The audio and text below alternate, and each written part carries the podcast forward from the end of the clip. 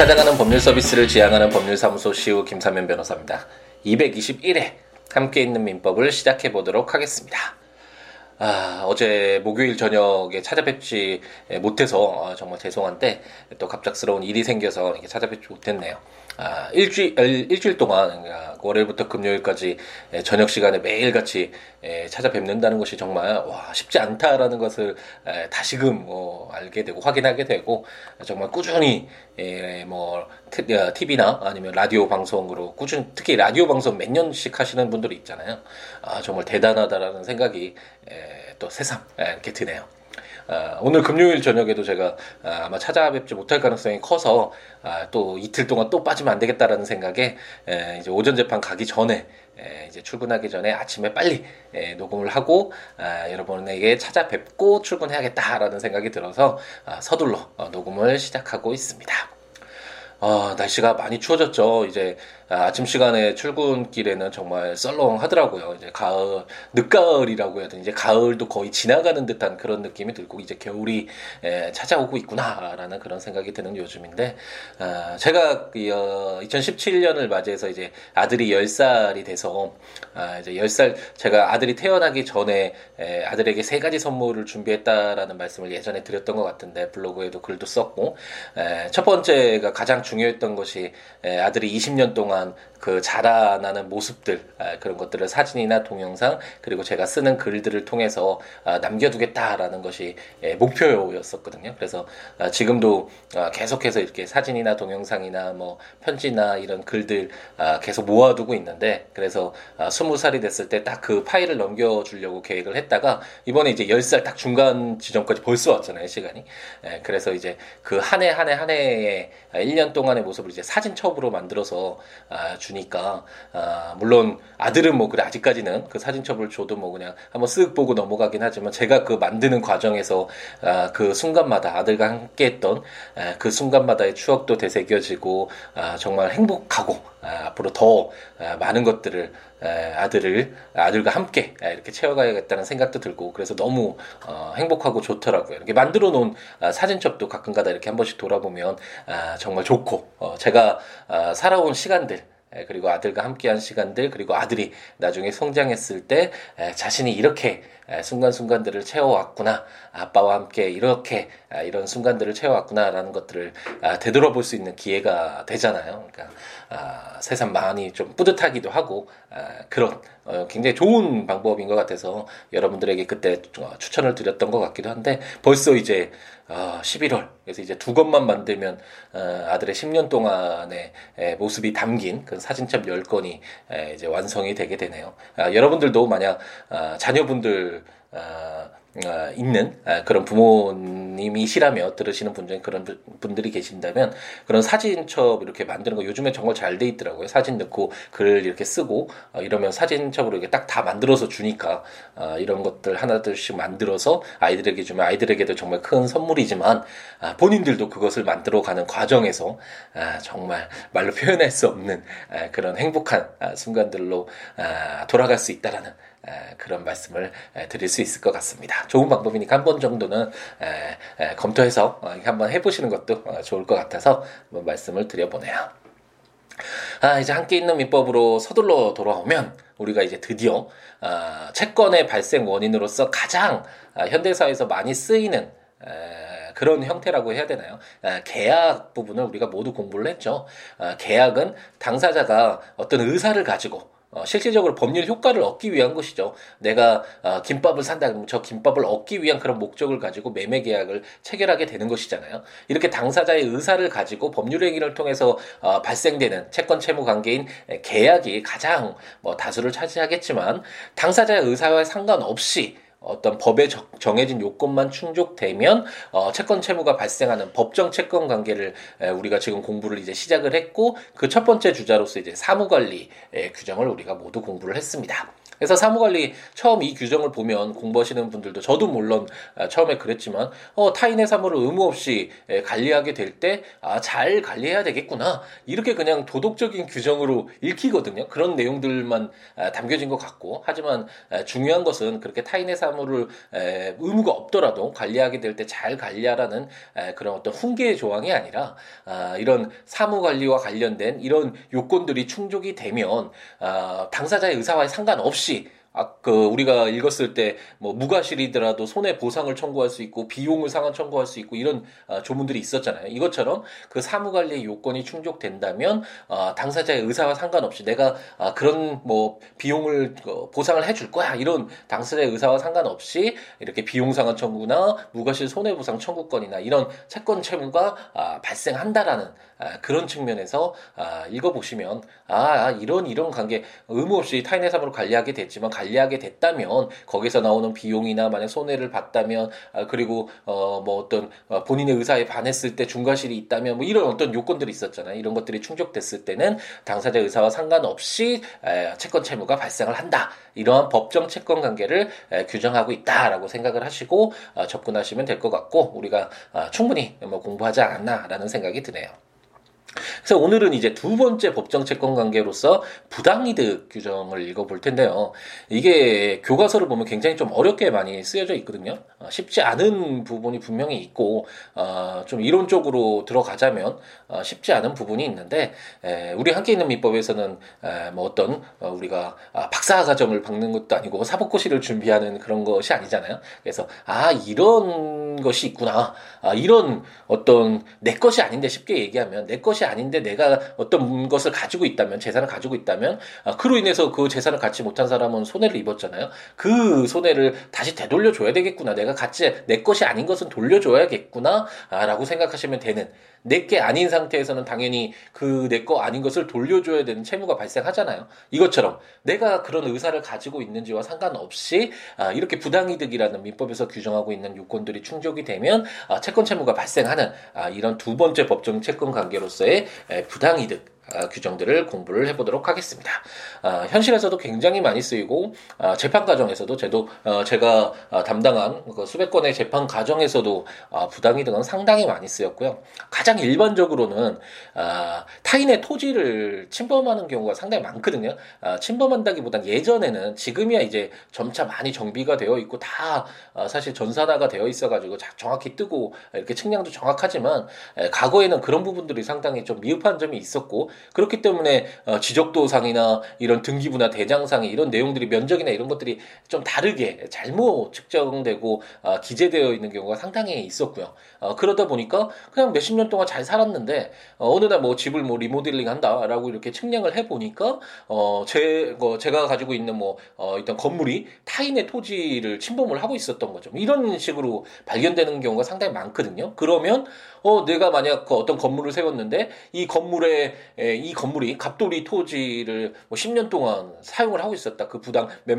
어, 뭐몇 제곱미터를 어, 어, 침범해서 사용하고 있었다. 그러면 제가 아무런 원인 없이 제가 갑돌이한테 그 토지를 사용한다는 사용 승낙권을 받거나 지상권을 받거나 우리가 물권법에서 공부를 했죠. 뭐 전세권을 받거나 전혀 그런 것이 없었잖아요. 어, 그렇기 때문에 아무런 법률상 원인 없이 갑돌이의 토지를 부동산을 어, 제가 이용해서 이익을 얻었잖아요. 토지를 사용한 그런 대가가 있잖아요. 이래서 갑돌이는 어, 자신의 토지를 사용하지 못한 손해가 발생했고 이것처럼 이랬을 때 이제 부당이득 반환을 아, 청구하는 경우가 아, 상당히 많이 있고 어, 사실 부동산 소송에서 이런 부당이득과 관련된 내용들은 상당히 많이 발생한다라고 생각하시면 되겠고 불법행위를 원인으로 한 손해배상 청구와 더불어서 뭐 손해배상 청구만큼은 아니겠지만 아, 상당히 많이 쓰이는 아, 그런 조문들이다라고 아, 생각을 하시면 되겠습니다. 741조 한번 제가 방금 전에 설명드렸던 내용들을 한번 어떤 전제로 해서 한번 읽어볼까요? 부당이득의 내용이라는 제목으로 법률상 원인 없이 타인의 재산 또는 노무로 인하여 이익을 얻고 이로 인하여 타인에게 손해를 가한 자는 그 이익을 반환하여야 한다라고 규정하고 있습니다. 어떤 내용인지 이제 아시겠죠? 어, 그 토지 위에서 제가 건물을 짓고 살았다. 갑돌이 근데 갑돌이의 토지였다. 약간 일정 부분을 침범했다. 어, 그러면 그 갑돌이의 건물 그 토지를 제가 침범하고 있기 때문에 에, 사실은 그 갑돌이가 먼저 청구를 할 수 있겠죠. 그 이런 자기의 토지 우리가 물권법에서 공부했잖아요. 어, 우리 민법이 그 토지와 건물을 어, 별개의 부동산으로 보고 있기 때문에 근데 건물은 필연적으로 토지 위에 존재할 수밖에 없잖아요. 그렇기 때문에 문제가 어, 발생하는 경우가 많고 어, 당사자들끼리의 지상권, 그 토지를 사용할 수 있는 권리인데 이 지상권 약정을 하지 않더라도 어떤 너무나 좀 건물을 계속 철거하게 되면 당사자들 사이에서도 피해가 발생하지만 사회 경제적으로도 맞지가 않잖아요. 아, 그렇기 때문에 법에 어쩜 좀 억울한 경우에 아, 일정한 경우에 법정 어, 지상권이라 그래서 법에 정해진 요건만 충족되면 지상권이 있는 것으로 보는 그런 규정들까지도 우리가 봤죠. 아, 그런 어떤 문제가 발생할 수 있는데 어쨌든 이와 같이 제가 어, 건물이 있는데 그 건물이 갑돌이 토지를 침범하고 있다. 그러면 갑돌이 입장에서는 내 토지에 있는 그 건물 철거해라라는 청구할 수 있겠죠. 이게 방해 제거 청구잖아요. 소유권 아, 가장 물건의 강력한 권리잖아요. 그 물건을 아, 사용 수익 처분할 수 있는 그런 권리고 내가 이 부동산 토지를 사용하는데 방해를 받고 있으니까 이 건물 철거해 달라는 청구를 당연히 할 수 있겠죠.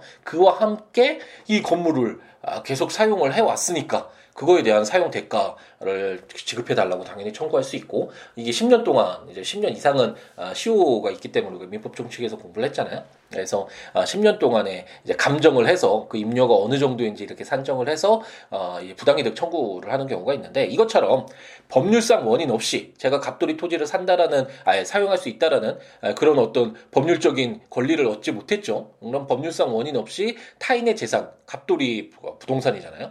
어, 이로 인해서 이익을 얻었어요. 그 토지를 이용할 이용 이용했던 그동안 그런 이익을 얻고 어, 타인인 갑돌이에게 손해를 가했죠. 토, 그 갑돌이가 자신의 어, 토지를 마음대로 사용 수익 처분할 수 없었잖아요. 어, 그랬을 때는 그 이익을 반환해야 한다라고 해서 이것이 바로 부당이득. 그냥 말 그대로 따져봐도 부당하게 얻은 이득 어, 이거 현실에서도 좀 쓰지 않나요? 부당이득이야 뭐 많이 안 쓰나요? 제가 이거 법률 용어 익숙해져서 그런지 모르겠는데 어쨌든 말 그대로 해석을 해봐도 부당하게 얻은 이득 부당이득 이것은 반환해야 된다라는 아, 그런 측면에서 이해하시면 아, 되지 않을까라는 생각이 듭니다. 제742조는 비체 변제라는 규정으로 채무 없음을 알고 이를 변제한 때에는 그 반환을 청구하지 못한다라는 규정입니다. 어, 우리가 이제 법률상 원인 없이 타인의 재산으로 이익을 얻었다면 어, 부당이득을 반환해야 된다라는 것을 이제 배웠죠. 어, 그런데 어, 이제 만약 갑돌이가 을돌이에게 100만 원을 지급해야 될 의무가 없는데 어, 그 갑돌이에게 아 을돌이에게 100만 원을 갑돌이가 지급했다. 어, 그랬을 때 어, 실질적으로 그 을돌이는 법률상 원인 없이 갑돌이가 줘야 될 100만 원 갑돌이로부터 100만 원을 받을 어, 그런 어떤 법률상 원인이 없는데 100만 원 받았으니까 이를 에, 반환을 해주는 것이 우리가 741조에서 봤던 어, 그런 내용이죠. 하지만 만약에 갑돌이가 어, 채무가 없다는 것을 알았는데도 이를 굳이 굳이 이를 변제를 했다면 어, 이것을 또 반환을 청구하라 그러면 을돌이 어, 좀 어, 많이 마음의 상처를 받겠죠. 자기가 다 알고 줘서 어, 기쁘게 받았는데 그리고 그 돈으로 뭐 자기 또, 또 다른 뭐 여러 가지 경제 활동을 했겠죠. 그렀는데 그런 신뢰를 해하고 갑작스럽게 예, 또 반환을 부당이득 청구하라. 부당이득이긴 하니까 어, 청구하라 그러면 어, 좀 타당하지 않겠죠. 얼굴이 너무 억울하겠죠. 이것처럼 원칙적으로 부당이득의 경우에는 어, 반환을 해야 되지만 채무 없으면 알고 네가 다 알고 어, 갑돌이 네가 변제를 했다면 에, 을돌이한테 그 또 달라고 하지 마라 부당이득으로 아, 이런 내용이 바로 비체 변제라는 에, 규정입니다. 이 조문도 많이 안 쓸 것 같은데 어, 제가 최근에 쓴 적은 없는데 예전에 한 두세 번 비체 변제와 관련된 규정들을 갖다가 어, 항변으로 썼던 어, 그런 내용도 생각이 나네요. 그러니까 채무 없음을 알았는데 이런 어떤 착오가 있는 경우도 있잖아요. 이렇게 변제를 하는 경우가 있는데 물론 착오가 있으면 이거 또 다툼이 있긴 하겠지만 어쨌든 비체 변제와 관련된 내용들을 어, 항변 사유로 썼던 그런 기억이 납니다. 제743조는 기한 전의 변제라는 제목으로 변제기에 있지 아니한 채무를 변제한 때에는 그 반환을 청구하지 못한다. 그러나 채무자가 착오로 인하여 변제한 때에는 채권자는 이로 인하여 얻은 이익을 반환하여야 한다라고 규정해서 어, 예를 들어서 어, 변제기가 갑돌이가 이제 을돌이한테 100만 원을 이제 변제를 했는데 변제기가 7월 어, 뭐 30일이었다. 아 그런데 8월 아 8월 30일이 변제기였는데 7월 30일 날 100만 원을 변제했다. 그러면 을돌이는 어 100만 원을 한 달 동안 그냥 쓴 게 되잖아요. 그랬을 때 우리가 금전 채권을 공부할 때 채권 총론에서 공부했듯이 당연히 어떤 금전이 오고 가면 그에 따른 이자를 생각을 해야 된다고 했죠. 그럼 100만 원에 해당하는 100만 원을 한 달 동안 사용한 그 이자 부분을 어 법률상 원인 없이 을돌이가 어 취득한 것은 맞죠. 하지만 아, 이렇게 변제기 있지 않다라고 하더라도 그 채무를 미리 변제하는 경우도 있잖아요. 그런데 그런 경우까지도 다 일일이 어, 네가 뭐 그 기한 전에 받아서 얻은 이익, 뭐 이자 상당의 그런 부분들을 일일이 다 부당이득으로 뭐 청구하면 그것도 신뢰가 반하겠죠. 자기가 알고서 변제기 있지 않은데도 미리 에, 변제를 했는데 그 뭐그 그 차액, 그 이득 상당액을 또 부당이득으로 반환해라 이런 식으로 하면 에, 뭐 당사자 당사자의 어떤 신뢰를 또 해야게 되겠죠. 그렇기 때문에 원칙적으로 기한 전의 변제로 인해서 부당이득이 발생할 수도 있지만